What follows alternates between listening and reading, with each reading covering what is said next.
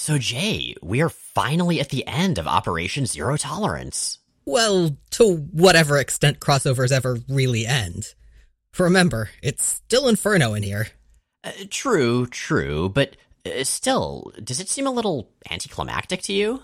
You know, you're not wrong, but I still prefer this version to Lobdell's original plans for the ending. Which were. Okay, so Magneto. Wait, you mean Magneto, who is currently mind wiped and catatonic and or a de-aged amnesiac? Well, obviously he wouldn't be anymore. Okay, so what would he have done? Shown up in the ultimate scene to Kill Bastion. take over the world. What?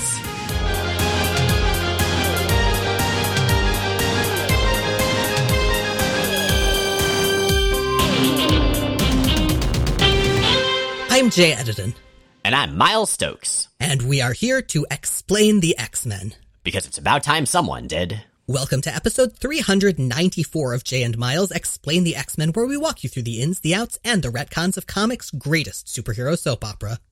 And welcome, as we just alluded to, to the end of our official Operation Zero Tolerance coverage. Yay!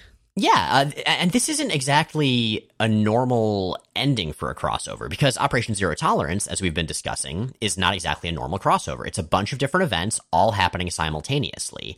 So we chose this one to be the last chapter for reasons that will become evident, but it wouldn't necessarily have to be. Wolverine could just as easily have been the end of the crossover runner coverage. But uh, this is how we're doing it, and you may have done it differently, and we'd be curious to hear how. And you can do that on your own podcast. Because one of the great things about the X podcasting you know, landscape is that it's really big and there's always room for another. just like on the X Men themselves. So, speaking of the X Men, before we do cover the end, arbitrarily, of Operation Zero Tolerance, perhaps we should discuss what happened. Previously on X Men. Okay, so humans are extra mad at mutants at this point in time, and that's resulted in widespread support for something called Operation Zero Tolerance. Operation Zero Tolerance is an international paramilitary organization and action dedicated to capturing and destroying mutant kind, and it's become increasingly clear that destruction is actually the goal, that it's not about, you know, mitigating risk, it's not about you know, incarceration, it, it, it's about excuses for killing. Operation Zero Tolerance is led by Bastion, goatee haver and black and pink wearer, and is largely empowered by his prime sentinels, which are humans with nanotechnology secretly implanted in them that can turn them into killer robots at any time. Now, some of those Prime Sentinels were transformed voluntarily. Others have been sleeper agents transformed without their knowledge. At this point, the X-Men are basically out of commission. Half were stuck in space in a non-Operation Zero Tolerance story, and the other half were captured by Operation Zero Tolerance. One of the only exceptions is founding X-Man Bobby Drake, better known as Iceman. Bobby's been on a leave of absence taking care of his hospitalized father, who himself was severely beaten by human supremacists for taking a stand against the nation's assorted rising bigotries. Archangel and Psylocke, while not caught up in Operation Zero Tolerance or space, are dealing with ninjas in another dimension, which means that Iceman's going to need to look elsewhere for help against OZT and maybe even make some new friends. Well, maybe friends is too strong a word. They're certainly not amazing friends. How could they be? Uh, sidebar, I found out recently through my toddler godson that, um, there is a new Spider-Man and His Amazing Friends cartoon, although it's called Spidey and His Amazing Friends, and it's for much younger audiences, but I'm still pleased, even if it doesn't have Firestar and Iceman. It's pretty great. It's, it's Peter and Miles Morales and, uh, Ghost Spider, and it's, it's really adorable. Is Ms. Lion in it? I didn't see Ms. Lion in it, but, uh, I, I would hope so. That brings us to X-Men number 66, Start Spreading the News. This issue is written by Scott Lobdell, penciled by Carlos Pacheco, inked by Art Thibert, colored by Liquid, and lettered by Comicraft. Richard Starkings is nowhere to be seen. I'd like to think that he's lurking in the underbrush, stalking, watching, waiting. Kerning, Seraphs bared for battle and attack. So, talking about this creative team, though, um, this is a story mostly drawn by Carlos Pacheco, who sadly did pass away, I believe, since the last time we talked about one of the comics he did. Super sad. He had an amazing life and an amazing career. We loved his work, still love his work, so I'm excited we get to talk about it once again. This issue opens at 2:50 a.m. in a South Bronx hospital.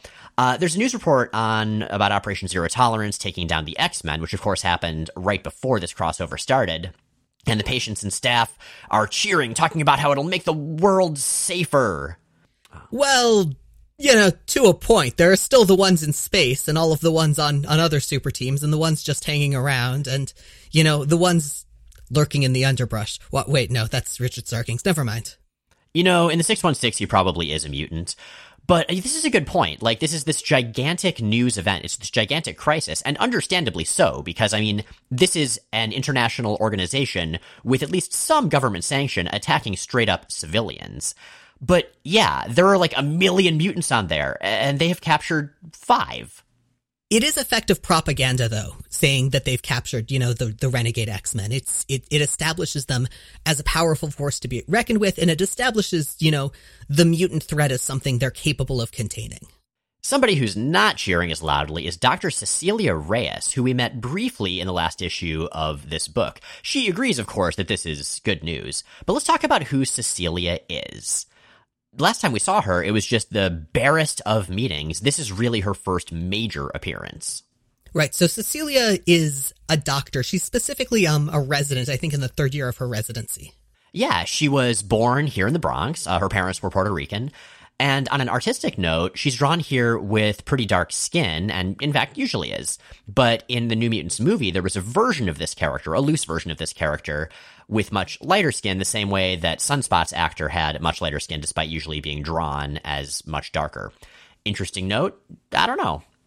Well, and we see the same sort of whitewashing of Cecilia in comics over the years as well, just less frequently because she appears significantly less frequently. Significantly, yeah.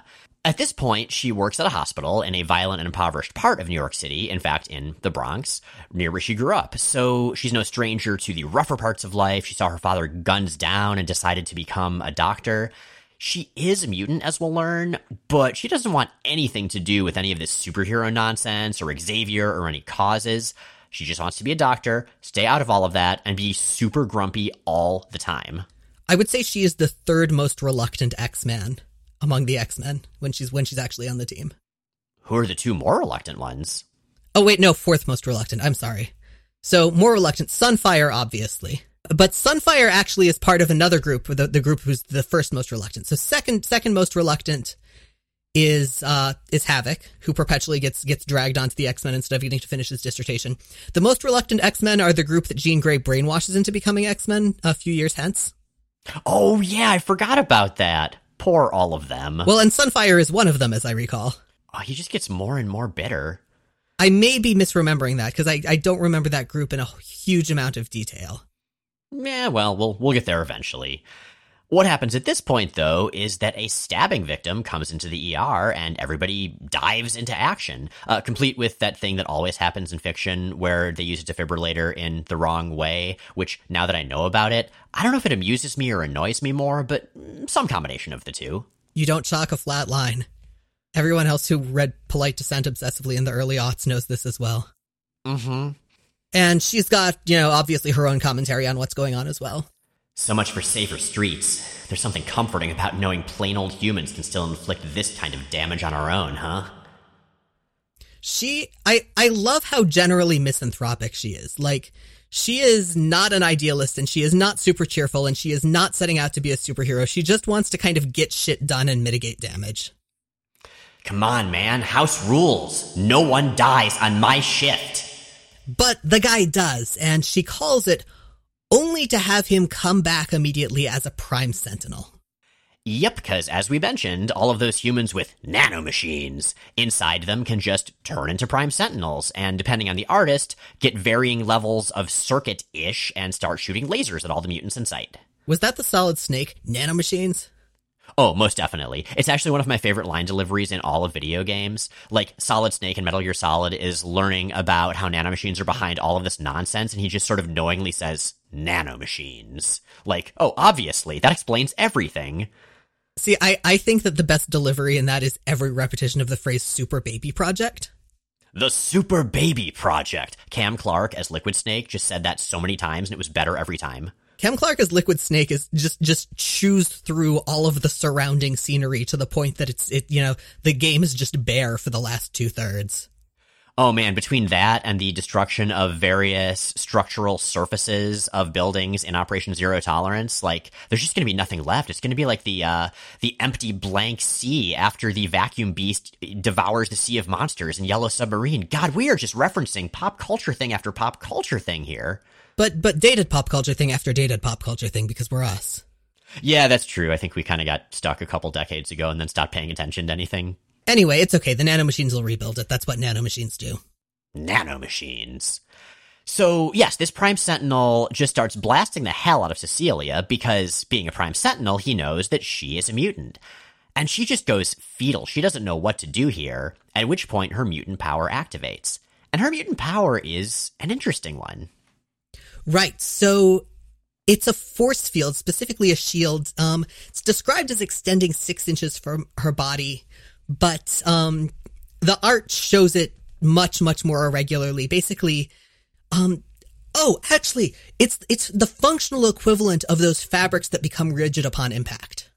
Uh, yeah, it actually very much is. Um, it looks pretty cool. So it's like translucent yellow sheet that appears just where the points of impact are. So it's not like, you know, covering her whole body the way, say, Skids' force field is. It's a cool visual effect. She also hates it because she still feels all of the damage she would otherwise have taken, which just adds to her grumpy o meter, which once it fills up, she can use her limit break, which is just to make everybody feel really sheepish and bad about themselves. Now, she is eventually going to have control of this power down to minute detail. But right now she doesn't. Right now it's something that just activates entirely instinctually. So, yeah, this whole thing is not going great. More and more Prime Sentinels show up just manifesting from random people that they take over because of all, you know, the nanomachines. And everybody blasts her and her force field starts to give. Now, before we talk about the plot further, I want to talk about the Prime Sentinels because we've got something here that we've seen in every single other version of the Prime Sentinels, which is that they're different with every different artist. Yeah, here it's a much more subtle effect than especially, say, Chris Bachalo's Generation X. These are just normal people, except they have glowing orange, shadowed eyes, maybe slightly more angular features, but that's kind of just Pacheco's style. And they just have the barest hint of these ridged cables between their muscles under their skin. It's, uh, really creepy. Just the idea that anybody could be a Prime Sentinel and that they still maintain some of who they are even visually. Like, I don't know if that's more or less horrific than someone being utterly transformed. For me, I think it freaks me out a little more. Likewise, I was going to say I really, really appreciate the versions that retain enough of their humanity to still be recognizably, well, I guess post-human. That being said, I will always love Chris Bachalo's Prime Sentinels that are just like the size of a bus. They're they're they're an artistic choice. Yep. Thankfully, everything works out a little bit better than it might otherwise have, because out of nowhere is Iceman, smiling real big, offering a hand, and looking very heroic, and also semi naked because that's how his lack of costume works. He wears tiny panties. He does. Sometimes he wears a full jumpsuit. It uh, is actually inconsistent even within this arc.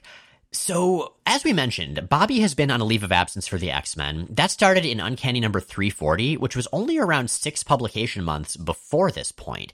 This dude just can't stay away from the X-Men, except for uh, a number of years, quite a few years when Claremont was writing X-Men. Uh, Iceman was actually the only member of the original five that didn't join or heavily work with the team. He was off being an accountant. I guess Claremont just had no interest in him aside from like a tiny little murder world story. And Cecilia is about as interested in being rescued as she was in being attacked. Her immediate response is to smack Iceman across the face with a metal tray. Rescue me! You've ruined me! You've ruined my whole life! What are you people doing here? He promised me he'd keep my secret. He promised! The he in question is, of course, Charles Xavier, and he had attempted to recruit Cecilia a few years before. Uh, she had told him to fuck right off, which he had done, promising as as she mentioned that he would keep her existence a secret. Well, anyway, after buying the assorted non-robot bystanders some time to escape, Iceman freezes the entire room to take out the Prime Sentinels. He's gotten pretty damned powerful at this point. Apparently being taken over by Mikhail Rasputin and Emma Frost has, uh, you know, made a bit of a difference. And one of the things that showcases that is the artistic depiction of his powers. The room is just full of all these translucent, irregularly shaped ice walls and columns, which look rad as hell. And something about them being translucent with the coloring technology available at this point of the 90s almost makes them seem more powerful. Like there's this implied intense structural integrity uh, by showing it as something you can see through and yet is still just so still and solid it works. Yeah, it's it's very very visually impressive. Iceman does that whole thing where he asks Cecilia, like, hey, do you trust me? And she just says no! Uh, at which point he says, too bad, and um, grabs her, and they, they uh, fall down through a big hole in the ground, which can only make me assume that Cable was recently in this hospital, just punching random holes in the floor. I've been, ever since we recorded that episode, by the way, imagining a game of whack a mole, but it's just Cable. what would you whack Cable with? I don't know, Nate Gray? Just Nate Gray is a mallet, just a shirtless, shirtless mallet. Yeah, yeah, that works for me. Well, anyway, down they go, and Cecilia remains pretty pissed off about the whole thing. She talks about the, like everything she's sacrificed, all the hard work she's done to move from holding her dying father at six years old to being a doctor, studying herself out of poverty to gain this education, and it's all ruins now because she's been outed by this asshole. I love that she is absolutely not wrong about any of this. Like, on one hand, no, it's the Prime Sentinels. But on the other hand, like, she's got every right to be just this generally pissed off at the world. Iceman tries to be sympathetic and find common ground. I. I know what it's like to lose a dream, Doc. Dreams are for people that sleep. But Iceman does at least convince her to stick with him for now, so into the Morlock tunnels they go, bickering all the way, which leads us to X-Men number 67, The End of Days, as opposed to The End of Greys, maybe my second least favorite X-Men story ever. What's your least favorite? Uh, it's actually X-Men Deadly Genesis. I suspect many people thought I would say the Draco or something from Chuck Austen, but at least the Draco is really interesting. All right, so uh, the Draco aside, this issue is written by Scott Lobdell, penciled by Carlos Pacheco, inked by Art Thibert, colored by Chris Lichtner, Aron Lusen, and Liquid, and lettered by Richard Starkings and Comicraft. And this issue introduces a new member to our scattered team, actually two new members, and that is Sabra. Sabra is an Israeli superhero. She's specifically a result of the Israeli Super Soldier Project, and she's a mutant, and I don't know a ton about her. From what I do know, she feels uncomfortably tangled in American aggrandizement of Israeli imperialism. Um, she's also kind of, she's also a pretty interesting character in her own right. She's got a great costume. She really does have a great costume. Yeah. Um, seems like it would pick up a lot of dirt. It's, it's a white costume, which is, is daring. I assume that a world that has unstable molecules also has self-cleaning costumes. Oh, okay. It's like like how all wizards in D and D are just constantly casting prestidigitation to keep the various ichors off of them the ones who don't enjoy them. Uh, that's true. There are Ichor aficionados. Like, what about dog wizards? Have you ever thought about that? I bet they roll in Ichor. Oh, they totally roll in Ichor. They're, they're aficionados. Yeah. Have you heard my new band, Ichor Aficionado? Like, we killed a gelatinous cube. I'm going to eat half of it, throw it up, and then sit on that. And then sniff my party leader's butt. You know, D&D is an interesting game. Tis. Tis. Anyway, Sabra, I don't know much about her either. She had a cool trading card in one of the sets I collected. Uh, I do know that the only time she's seen the X-Men before this, where she mentions vaguely remembering them, probably that was the Contest of Champions, which was sort of the Street Fighter 2 of Marvel Comics, where there were all these different superheroes that kind of represented the nations they came from. I believe that's where we got, or at least saw Shamrock. As distinct from, you know, Marvel versus Capcom, in which the X-Men actually fight Street Fighter characters. Yes, yes, as distinct from that. But uh, Sabra's, at the very least, definitely a badass. Yes, and we first um, meet her in in this issue, stealing a bunch of intelligence about Operation Zero Tolerance, following which she fights some Prime Sentinels, punches a fucking car in half, which is stone cold awesome, and flies off to the United States to warn the X Men um, about what OZT is up to. Oh, it is so great. Like she's being menaced by these prime sentinels in the car who have a gun trained on her. And she just like punches through the floor, grabs the pavement below the car so that she stays put, and then the car rips itself apart because its momentum brings it forward. It's awesome. Although that said, her whole outfit, except for her apparently indestructible undergarments, is completely ripped to shreds. So take a drink. Maybe some Arak, Israel's national liquor. It's anise based, so I hope you like licorice. I do, thank you.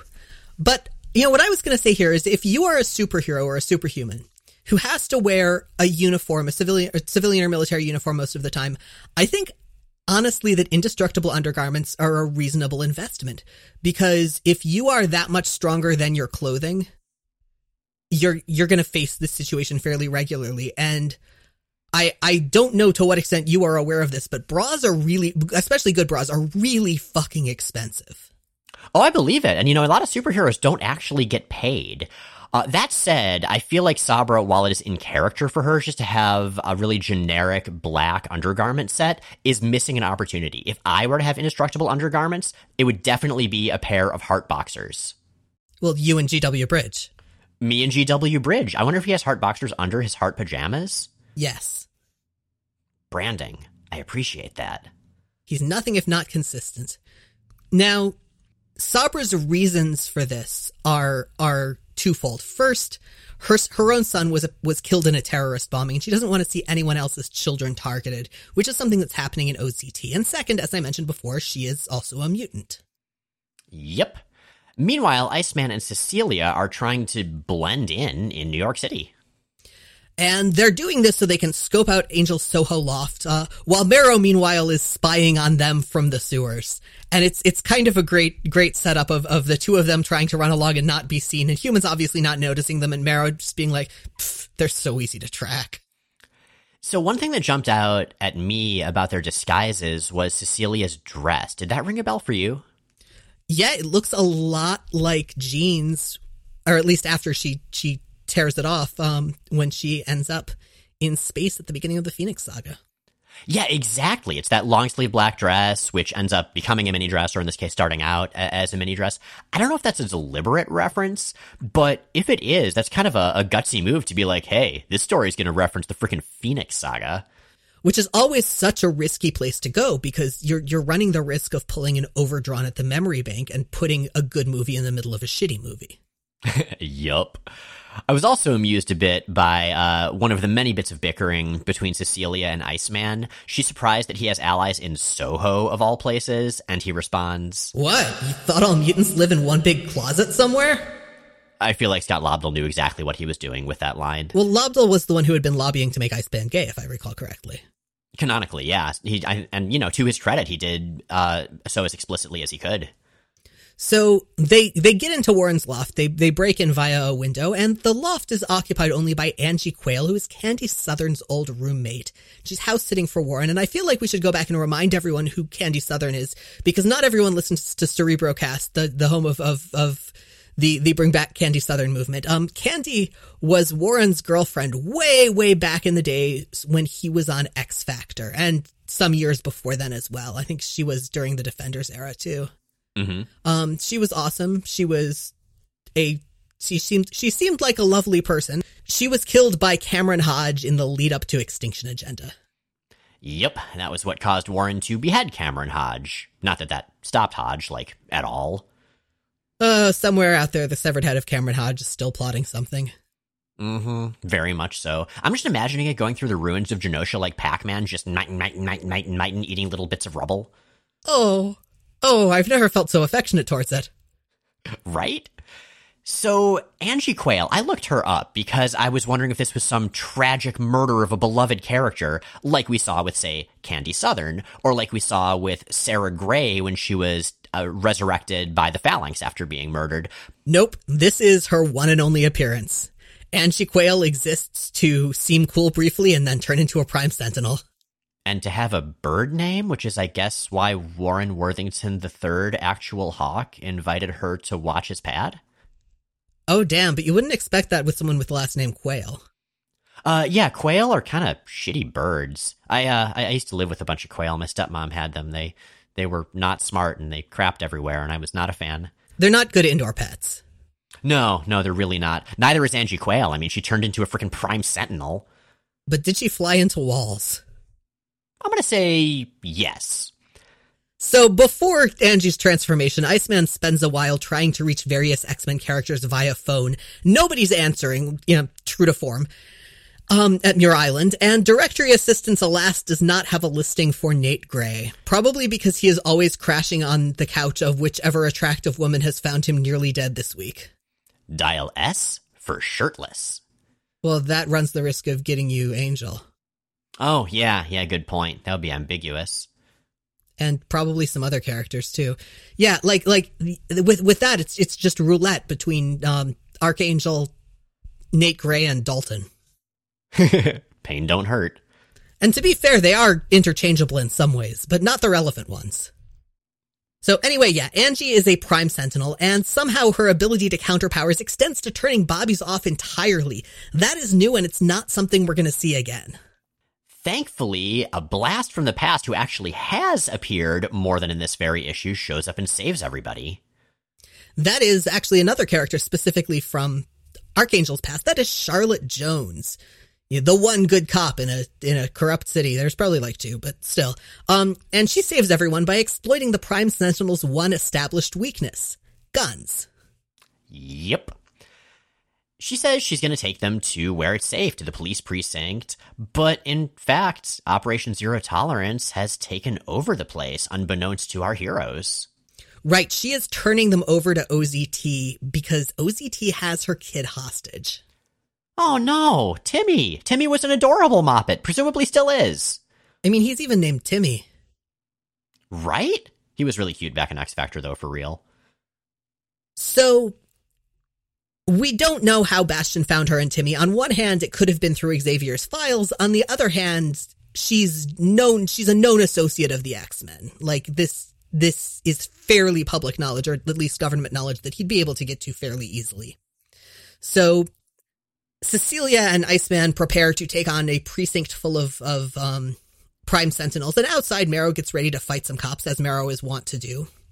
And back at OZT headquarters, Bastion still has Xavier prisoner, and he tries to goad Xavier into using his powers, which Xavier, of course, doesn't have in the aftermath of Onslaught.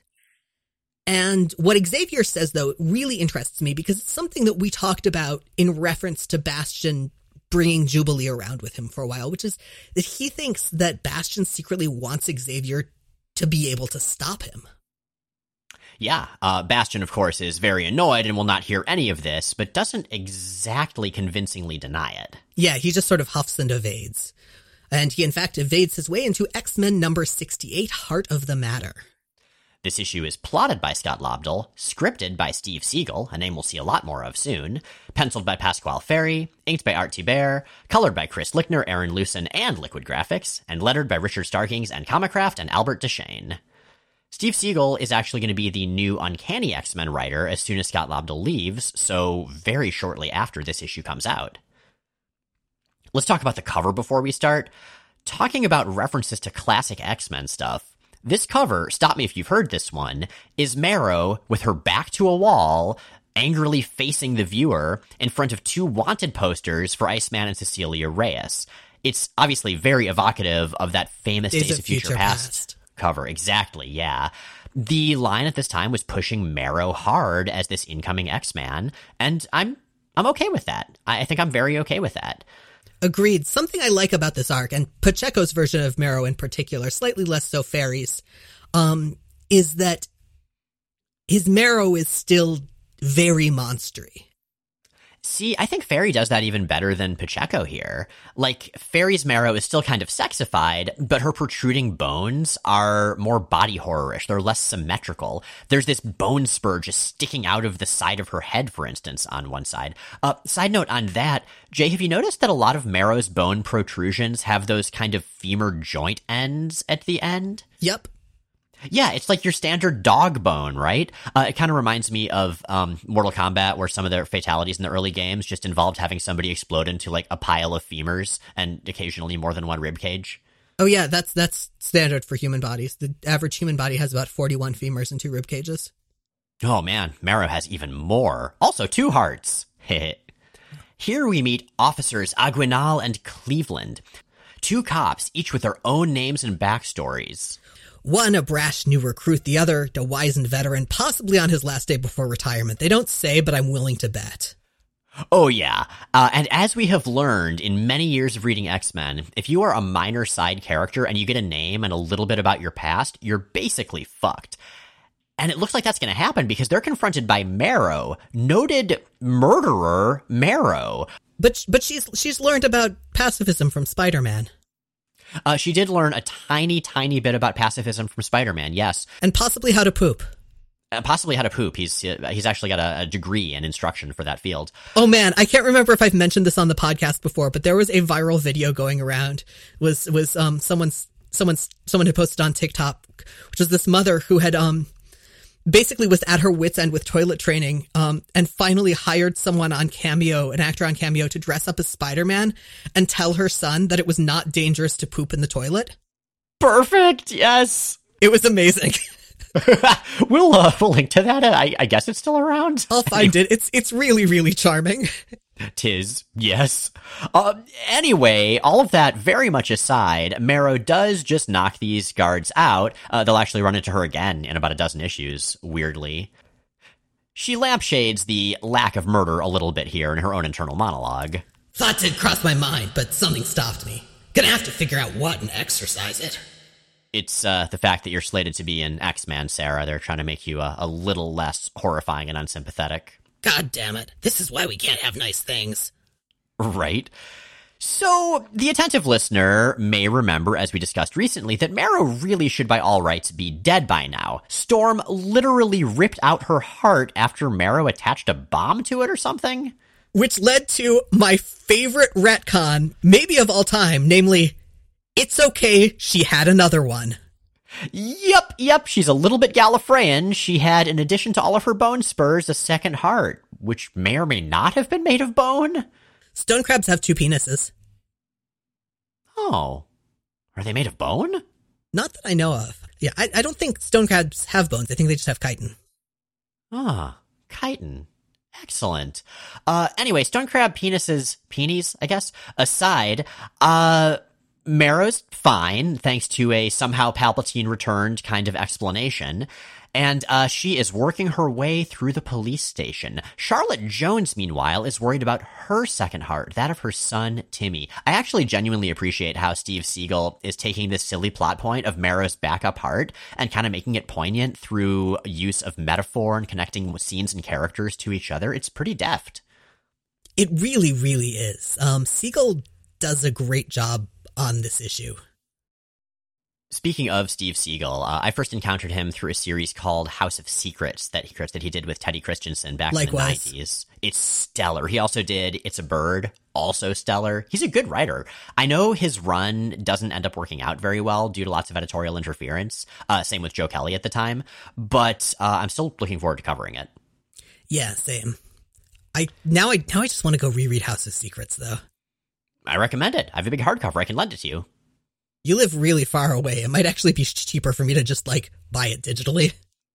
That may also be true. Anyway, Iceman and Cecilia are still in the interrogation room being watched through the one way glass by Prime Sentinels. Bobby's just relaxed and amused. He knows how this is going to go. This isn't his first robot rodeo. And Cecilia is so mad at how easygoing Bobby is. She's explaining everything that's clearly going wrong. She's like one of those people where their response to stress is getting mad at everyone around them because they're not stressed enough. I imagine that that does not serve her particularly well as an ER doctor. Probably not, no. Cecilia's so much fun. She's just deeply unpleasant to all of the heroes. Yes, yes, she is. And once Marrow is in the picture, the two of them just just hate each other kind of hilariously and fantastically. Well, the inevitable attack from the Prime Sentinels comes as the glass shatters with the sound of a soul losing its shape. I don't know what that means or how it applies, but it's pretty awesome, so I'll allow it. It means that when a soul loses its shape, it sounds like shattering glass. Oh, pumph. Anyway, our heroes do survive the onslaught, but not onslaught, of laser blasts because of Cecilia's force field, but barely. So Bobby freezes a wall, shatters it with an icicle, and as the place collapses, makes an ice slide down to the ground for all of the non-robot cops and prisoners to escape on. Like it's one of those airplane slides, which I always secretly kind of wanted to go on when I was flying. Not that I wanted the plane to crash, but the slides just looked fun. You mentioned prisoners, and there's there's a panel early in this when Marrow is fighting her way through the police station, where there's a holding cell, and all the prisoners in it are heavily and cartoonishly armed. They are. Like they've got they've got spiky clubs and stuff. You know, you can make a shiv out of a spoon and a spiky club out of a shower head. I don't know. I've never been in prison. Out of a club and some spikes. out of a club and some spikes. Just your regular old club and spikes that are assigned to every prisoner. Mm-hmm. Hmm. The carceral system has some problems. The carceral system has so many problems. hmm Well, just as one of the surviving Prime Sentinels uh, jumps up to try to blast our heroes, Charlotte Jones shows up again, firing a gun whilst diving sideways and yelling, No! She does indeed. Only one gun, but I mean, you know, uh, she she's been out of the picture for a while. She's sort of easing back into it.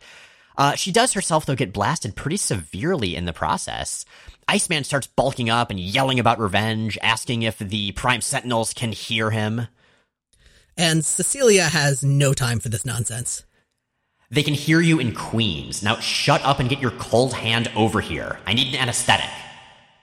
So as Charlotte explains what's going on with OZT, that they have Timmy and she's working for them under duress, um, arrives. Speaking of people who have no patience for other people's concerns, Boo flippin' hoo-hoo. I mean, she figures, okay, yeah, this cute little boy on the surface has been kidnapped. Who cares after what's happened to all of the Morlocks, after what's happened to all of the people who aren't so conventionally attractive and conventionally beloved? Marrow using benign substitutes for swears because of comics guidelines is kind of great. Oh, yeah. Yeah, she, she really would be one of those characters who every other word would be fuck. Oh, oh yeah, unquestionably. She would be one of those characters who swears in ways that you can't even imagine yet. Yeah, where like you're like, oh, that sounds horrible. Then you think about it and you're like, oh God, what did you just say? That's not okay. Yeah, yeah, you wake up in the middle of the night like in stark realization of the mental image that you've now got. Uh huh. And it doesn't take long for Marrow and Cecilia to start snapping at each other even more than either was snapping at Iceman. This is like the worst D&D party ever. They don't split the party though, at least. Like they, they do stay together, at least temporarily, as they head off through the empty streets trying to find a safe place. Marrow is optimistic that these streets are empty maybe because, I don't know, a plague came and just killed all the humans. She's so terrible. I got the impression that she liked to pretend that, not that she actually thought it was what was going on. Uh, well, yes, but she just has this wonderful dark streak to her sense of humor and also, like, everything else about her. She came to this dimension to chew gum and kill humans, and she's all out of gum.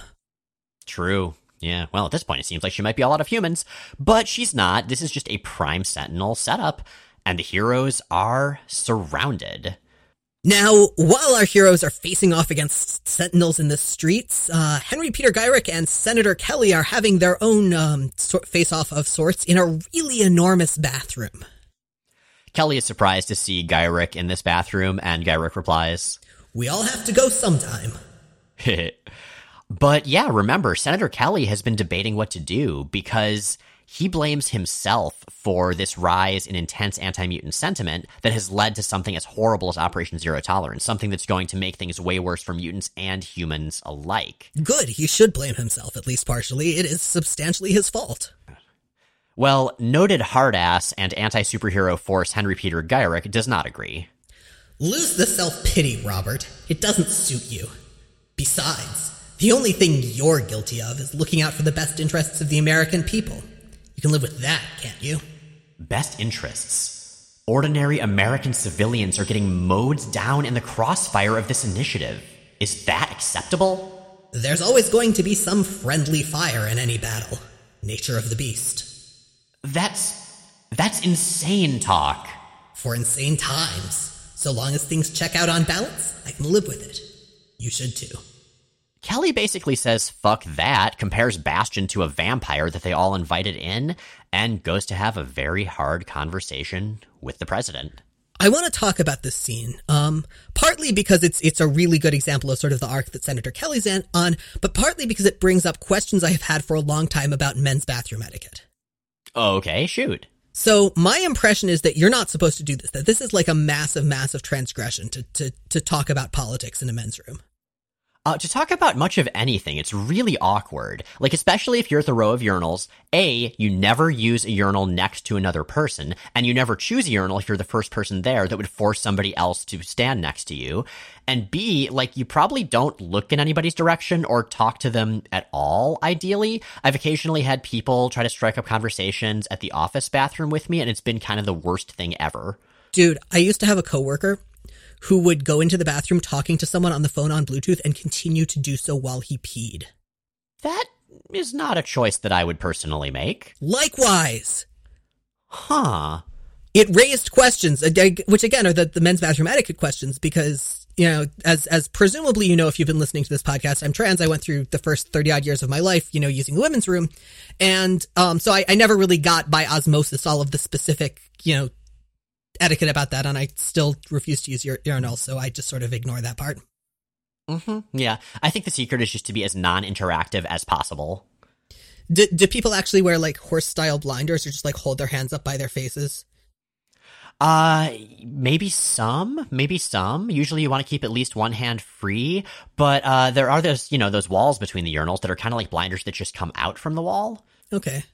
Well, Yeah. Kelly and, and Gyrich have their talk at the sinks. Is that more acceptable? Oh, that's definitely more acceptable. Yes, if you're gonna have a conversation in a bathroom, that's the place to do it. It's a really airport bathroom looking space, just in terms of the size.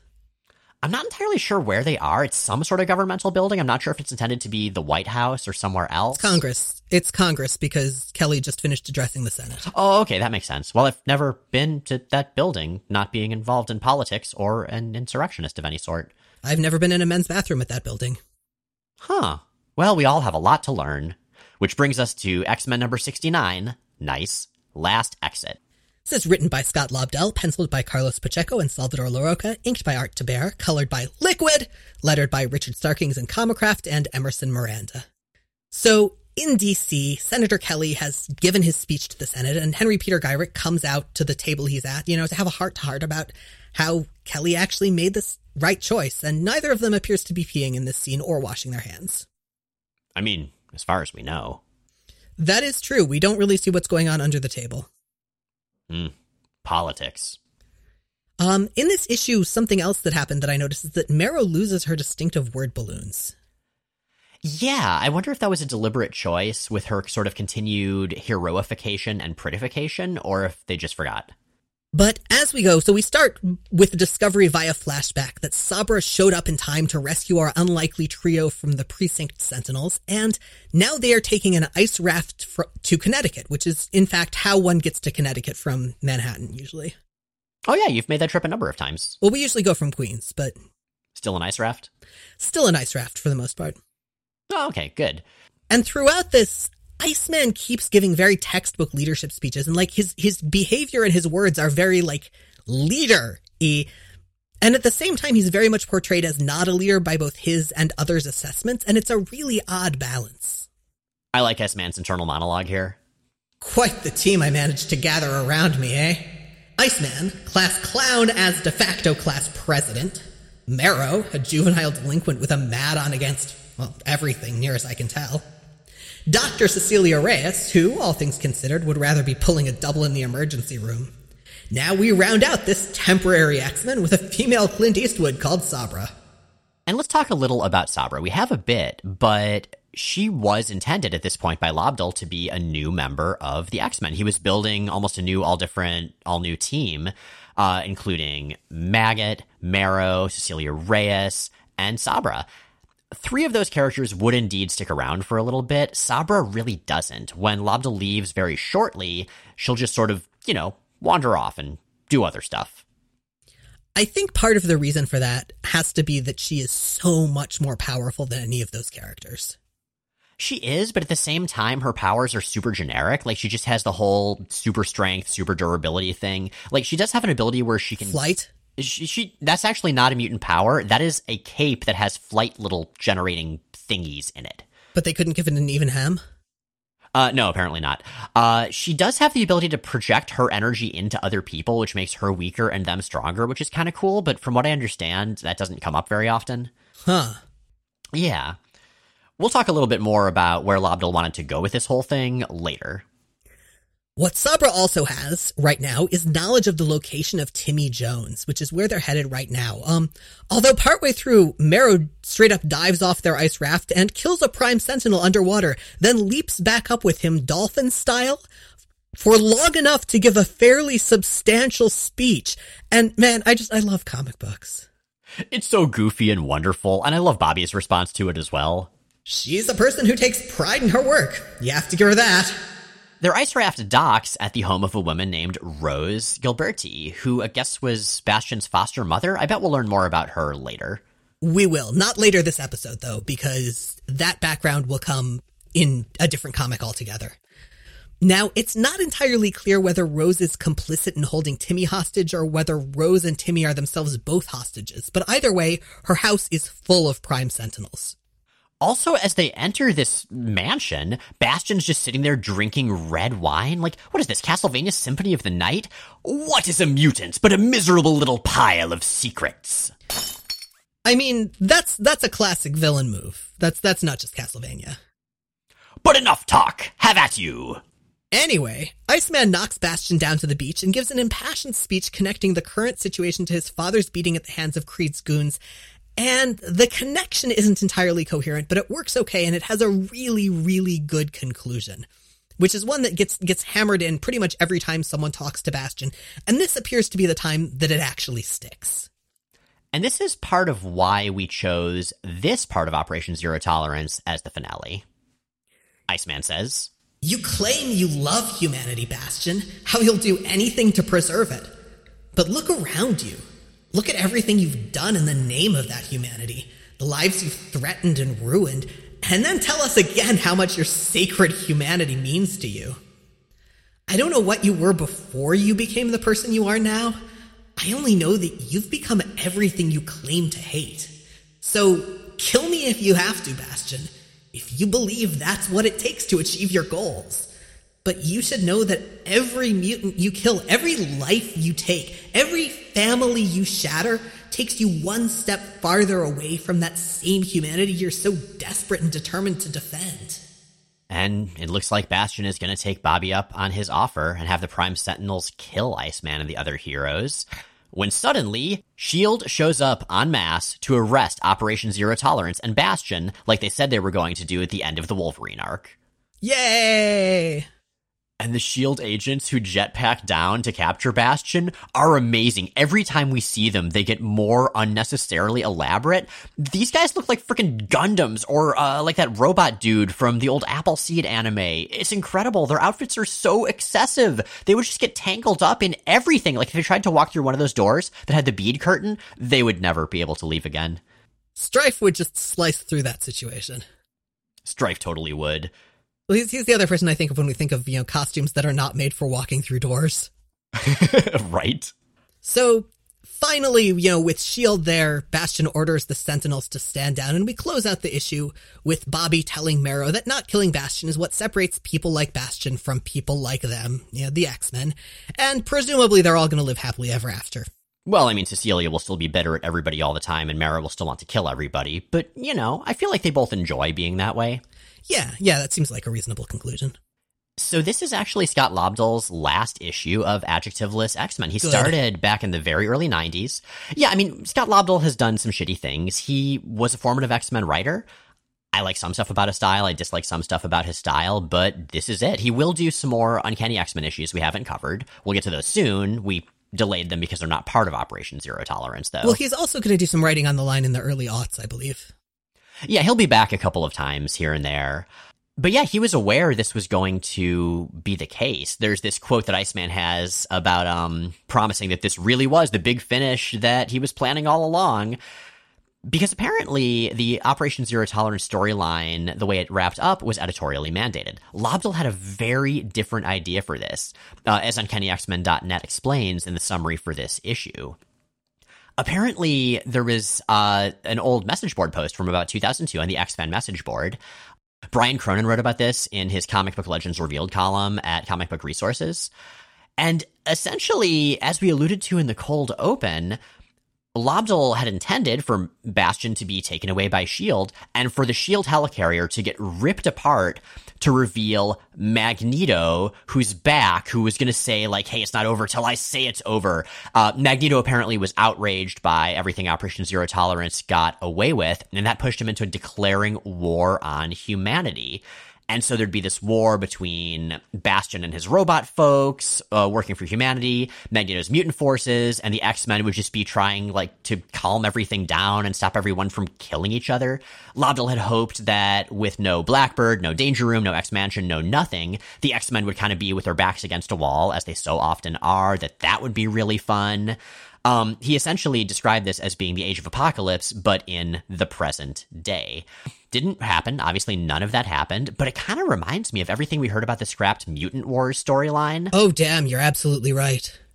Yeah. Um, and at this point, there had been little bits and pieces of people talking about the coming conflict, how everyone would have to choose a side, which really would have led into something like that.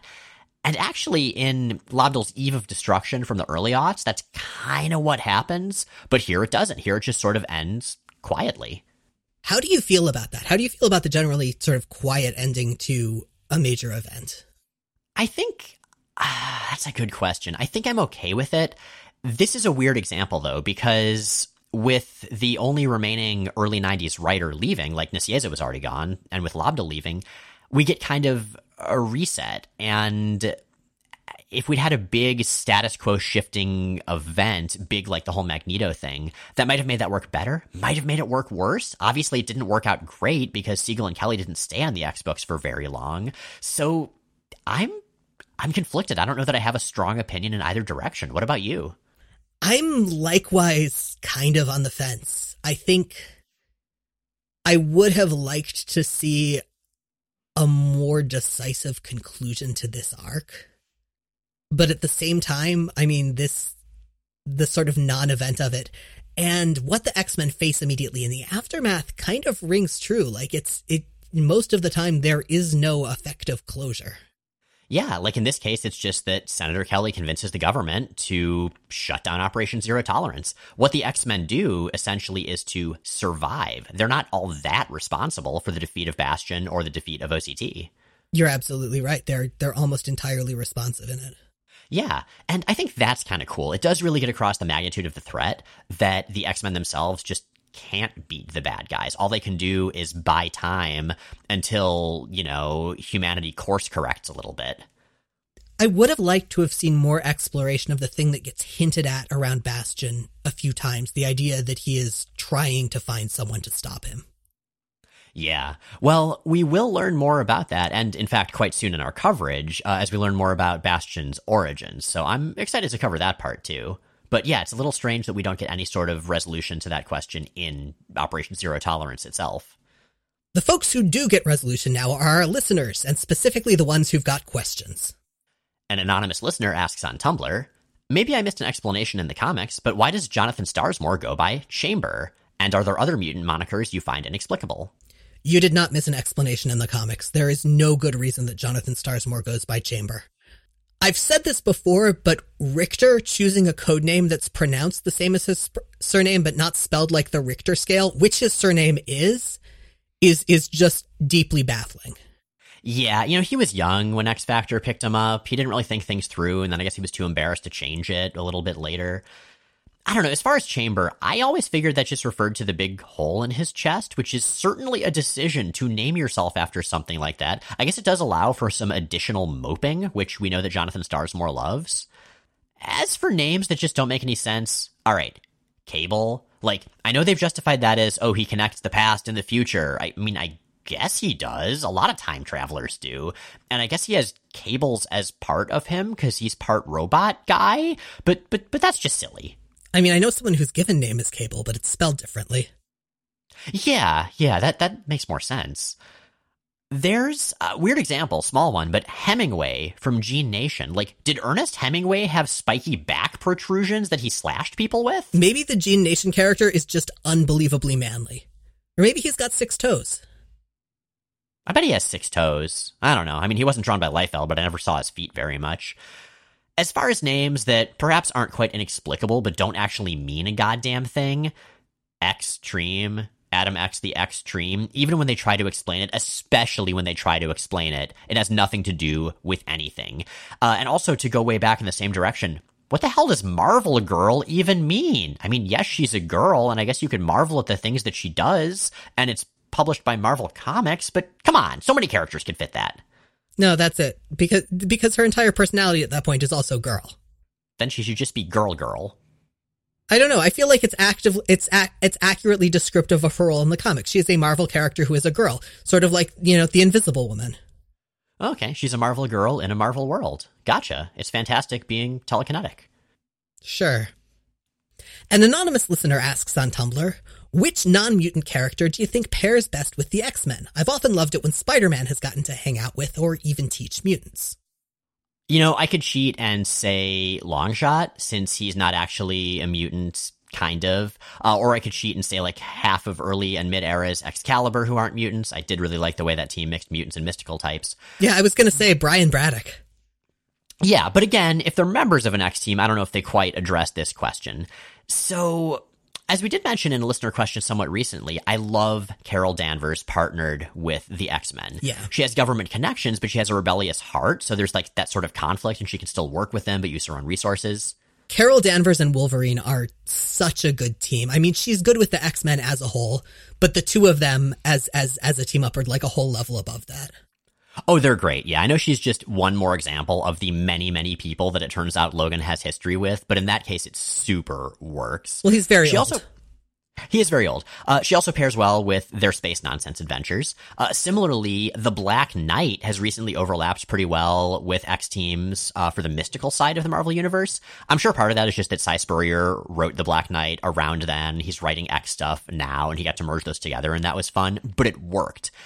And then you have Puck of Alpha Flight, who works really well with X characters for more down to earth and or disreputable style adventures.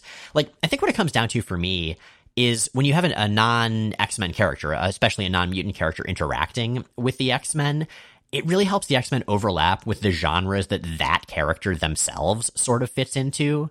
It's sort of a genre lubricant almost. Wow, now you're going to make the next thing that I was going to list just feel really weird and awful. Sorry? Yeah, no. So uh, what I was going to say was the power pack. The power pack works really well with the X-Men. And, you know, not just Logan and Katie Power, but yeah, when they were in Inferno together with like the X-Terminators, it was awesome. Well, and in the series that was specifically Power Pack and X-Men team ups. Unfortunately, I don't think that's been collected anywhere, or it was collected only very briefly in an edition that's now long, long out of print, but it was a really marvelous series. Oh, that series was adorable. Really, all of those Power Pack crossing over with other characters series were great. In the Thor one, uh, all the gods got turned into babies, and the Power Pack had to like take care of them and undo the spell that made it happen, and it was so good. Aw. Yeah. And with that, Jay and Miles X-Plain the X-Men is recorded in Forest Hills, New York and Portland, Oregon and produced by Matt Hunter, who also arranged our theme music. You can find more of Matt's work at moon-talk.bandcamp.com. New episodes come out most Sundays on Apple Podcasts, Stitcher, Google Podcasts, Spotify, and at explainthexmen.com. Check out explainthexmen.com for visual companions to every episode alongside original illustrations by David Wynn.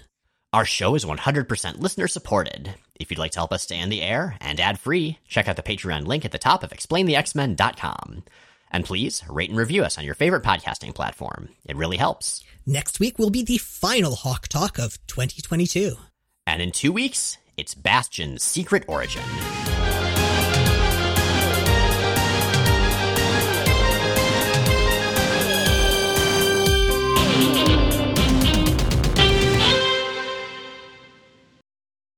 What is a mutant? But a miserable little pile of secrets. But enough talk. Have at you.